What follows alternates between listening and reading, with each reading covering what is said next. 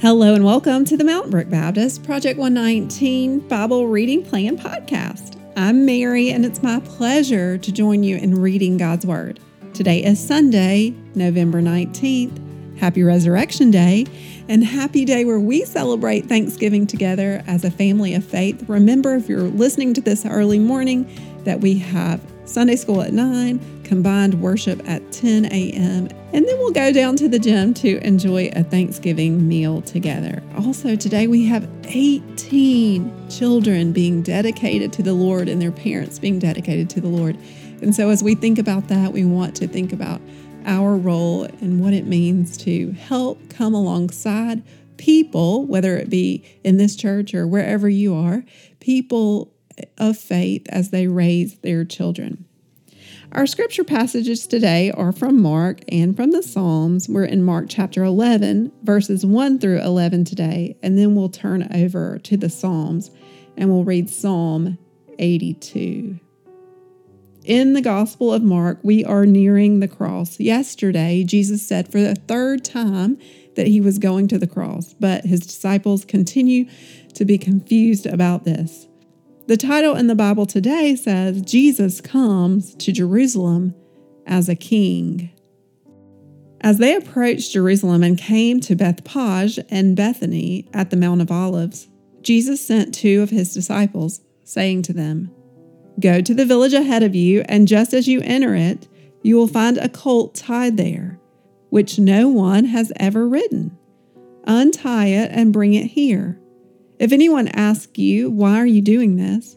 say, The Lord needs it and will send it back shortly. They went and found the colt outside in the street, tied at the doorway. As they untied it, some people standing there asked, What are you doing untying the colt? They answered as Jesus had told them to, and the people let them go. When they brought the colt to Jesus and threw their cloaks over it, he sat on it. Many people spread their cloaks on the road, while others spread branches they had cut in the fields. Those who went ahead and those who followed shouted, Hosanna! Blessed is he who comes in the name of the Lord. Blessed is the coming kingdom of our father David. Hosanna in the highest heaven. Jesus entered Jerusalem and went into the temple courts.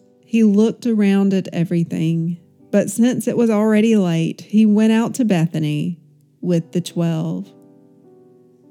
In Mark's gospel, this is his final approach to Jerusalem. And as Jesus enters, there are people who recognize him as a king. But do you notice that the way he comes as a king, it isn't on a magnificent horse, rather, it's on a colt, the foal of a donkey. And people spread their cloaks on the road, and then they begin to shout things about the coming of the kingdom of God and the coming of a king in the line of David. And they, in some way, recognize that Jesus has come to save them as king. And when he comes into Jerusalem, where does he go first? To the temple the house of the Lord, it reminds me of when Jesus was a child at 12 and he goes missing from his parents, and his parents finally find him in the temple. And he says to them, Didn't you know I needed to be in the house of my father?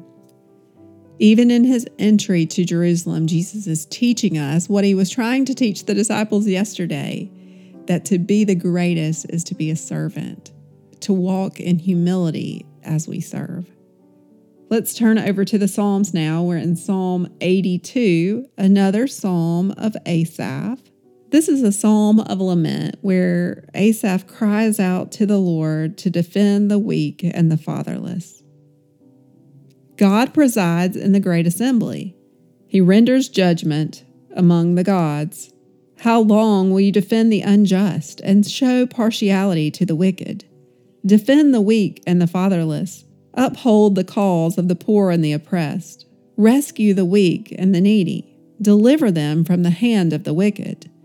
The gods know nothing, they understand nothing.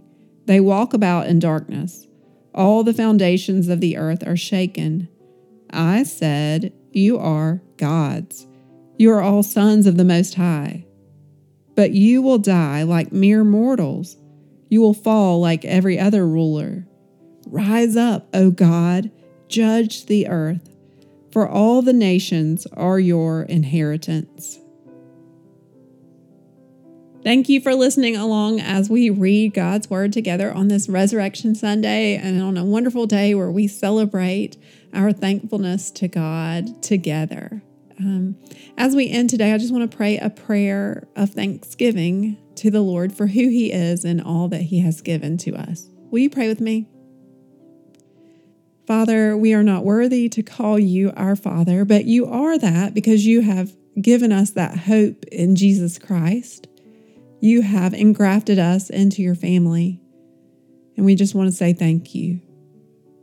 Thank you for the beautiful sunrise that reminds me that your mercies are new every morning.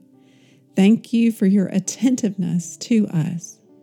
Thank you for your compassionate love, grace, and mercy. Thank you for the bountiful blessings of food that you provide for us. Thank you for a community that you have placed around us.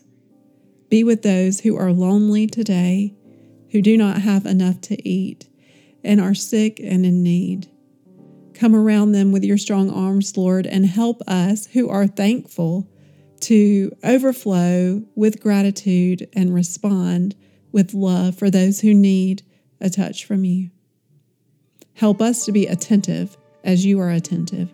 Help us to be compassionate as you are compassionate. And help us to pour out mercy because you desire mercy more than sacrifice. We love you, Lord. We pray all this in Christ's name. Amen.